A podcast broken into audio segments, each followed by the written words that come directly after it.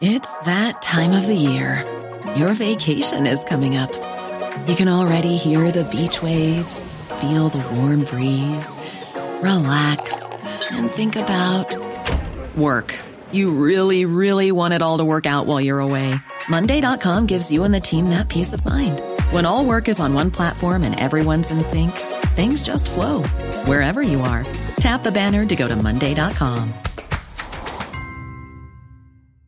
Many of us have those stubborn pounds that seem impossible to lose, no matter how good we eat or how hard we work out. My solution is PlushCare. PlushCare is a leading telehealth provider with doctors who are there for you day and night to partner with you in your weight loss journey. They can prescribe F D A-approved weight loss medications like Wegovy and Zepbound for those who qualify. Plus, they accept most insurance plans. To get started, visit plushcare.com slash weight loss. That's plushcare.com slash weight loss.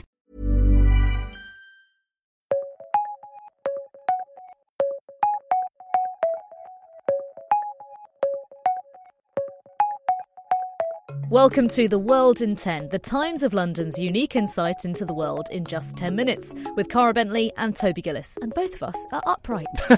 Yeah, we are, and um, so is Joe Biden, thanks to a team of people ensuring that he is. Details on the way. If only that sort of security was offered to the people of North Korea, we wouldn't have the latest harrowing tale from beyond the walls of the world's most secretive state. Yeah, indeed, as well as doctors declaring living people dead and seventy-year-olds proving they can be influencers with the best of them. Now, high-profile politicians obviously have a lot of staff to manage their image. Have they got a reusable coffee cup? Do they look put together but not too ostentatious? Yeah, well, um, President Biden's White House aides are, um, how can I put this, falling over themselves over a not-so-secret project seen as critical to his hopes of re-election. That project, Cara... ensure he doesn't fall over. Crucial. Shall we list the tactics? Let's. Okay, so this is the extent of the work the president has done, isn't it, in order to, um, well, stay upright. Yes, he's been working with a physio for two years to improve his balance. He's now entering Air Force One at a lower door, and that means that there are fewer stairs to get up there. And his people obviously value him staying standing more than they do his sartorial elegance. You've probably noticed that Mister Biden's gone full teenager, wearing trainers with his suit. Yeah, so could a simple trip hand the keys of the White House back to Donald Trump or whoever the Republican candidate is? We spoke to The Times Washington reporter Hugh Tomlinson. Well, certainly some Democrats fear so, and some of his White House aides do as well. I mean, this uh, this report comes amid a string of pretty dismal opinion polls for Biden, showing that around three quarters of American voters are concerned that he's too old to serve a second term. And off the back of a string of re- another string of recent gaffes uh, that have really highlighted his, his advancing years, he would be eighty-two when he was sworn in for a second term in office if he's re-elected next year, and eighty-six by the time he finished a second term. So, so many, many in and around the White House are concerned that a sort of, that a trip or fall could wreck his campaign for re-election next year. We also asked you if there was any precedent for this level of concern. Those Democrats in the White House who sort of recall will sort of remember Bob Dole, the Republican candidate for president who was running against Bill Clinton in nineteen ninety-six. Dole was more than twenty years older than Clinton and already struggling to overcome doubts about his age when he fell off the stage at a rally, and footage of that fall and uh, and his grimace as he was helped to his feet by aides was broadcast nationwide. Certainly did his chances against Clinton no no help at all. Cara reports Biden's campaign music will be Elton John's I'm Still Standing. They're thought to be wide of the mark. You're mean. But uh, avoiding banana skins isn't actually his only problem. What do you do with your second biting dog in two years? This is two-year-old Commander, who has apparently bitten a Secret Service agent this week. And a Freedom of Information request in the States has actually revealed it's the eleventh time that he's done it. That's bad, isn't it? Yeah. One of those times actually resulted in an officer having to go to hospital, but Commander only arrived to replace another of the president's other dogs, Major, who also bit several White House staff and was dispatched to the family home in Delaware. Maybe just stop having dogs and... Although, alternatively, Biden could just threaten voters with a visit by Commander.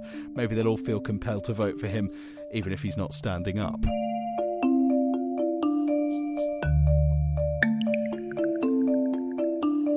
Now, everybody is fascinated by North Korea. Why wouldn't we be? It's the most secretive country in the world.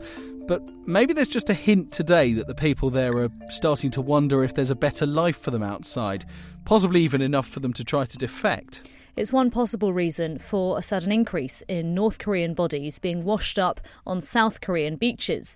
Now, it's worth saying at this stage that the numbers seem small, so we're not calling it a trend just yet. No. But since May, six bodies, some of which are children, have been found by the riverbanks and shores across from North Korea. Yeah, it's pretty unusual for defectors to go in that direction.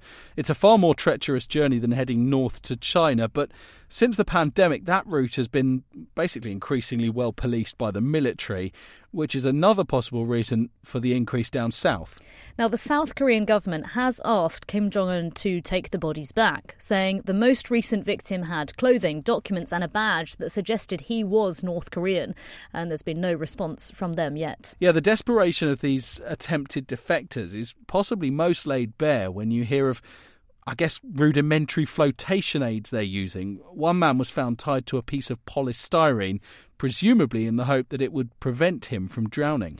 It is impossibly sad, um, but why now? Richard Lloyd Parry is The Times' Asia editor. He told us people have always wanted to escape, but he's had a stab at why they may be on the increase now. Times are more and less hard over the years. Uh, and in the last few years, that they've been probably harder than normal. The pandemic has had its effect. The North Korea has shut its own borders, which means that imports from China of, of food and other, you know, daily goods have been restricted. You know, the economy is not doing as well as it was. In, in parts of the country, people are, are hard up as they've always been. But, you know, it, it would be an exaggeration to say that it's in desperate straits. I mean, things were far worse in the nineteen nineties when there was a severe famine that killed perhaps as many as a few million people. So, you know, things are, are not great there, but life goes on and information is restricted to the extent that people don't really know what they're missing out on, what they could be having and what they were being deprived of.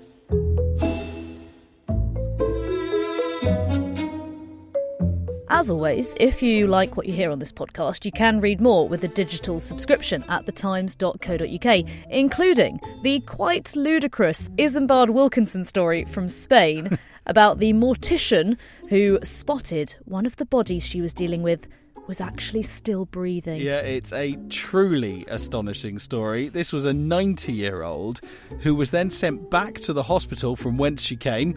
Her family had already been informed she died in their absence, but then were still able to get to the hospital to see her again before she passed, and I quote from the piece here, definitively this time, a few hours later. Head to the World section to find out why the hospital doesn't think that's unusual.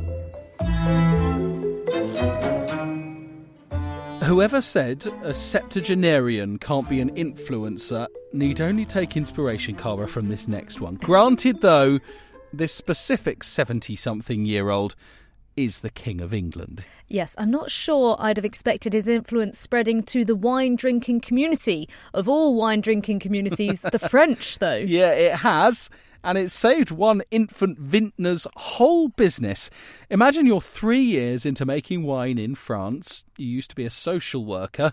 And it's not difficult to assume that's a tough transition, especially in such a crowded market. Well, that is the story of Noémie Tano, who told The Times she was struggling to pay her bills until King Charles was shown on T V tasting her Chateau Saint-Ferdinand wine. Lovely accent. Rarely, though, has anything lasting just a few seconds been as satisfying as this, I'm sure. But Tano says that one clip has helped her almost sell out of the three thousand bottles she's made this year.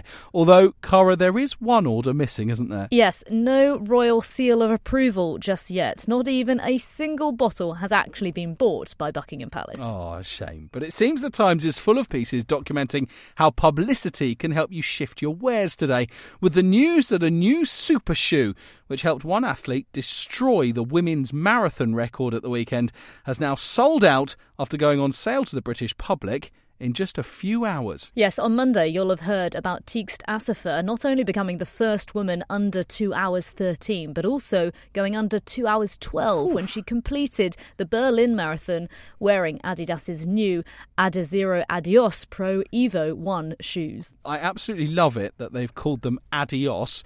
Kind of like, see you later, you definitely won't keep up with me now. um, but the question we've all asked today is, if you're the amateur runner spending four hundred quid on these shoes, what's the point? Well, The Times' chief sports correspondent Matt Lawton says there are actual benefits, both for pros and, thankfully, for amateurs. I'm quite sure that my back issues are related to the fact that when I was sixteen, seventeen years old, I was doing four hundred metre repetitions on a on a hard synthetic track in things with just millimetres of thickness of sole. You know, they are wonderful things, but you have to just recognise now that the sport has changed, and the times that were set by Coe, Ovett and Cram were set in a very different era to the era we're seeing now. Right, time for us to say adios, but unlike if we wore those shoes, you will catch us again tomorrow for another edition of The World in ten. See you then.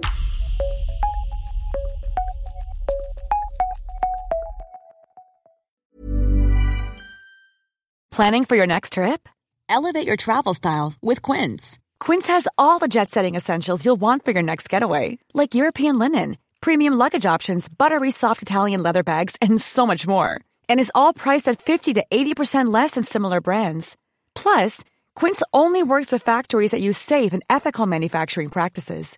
Pack your bags with high-quality essentials you'll be wearing for vacations to come with Quince. Go to quince dot com slash pack for free shipping and three sixty-five day returns.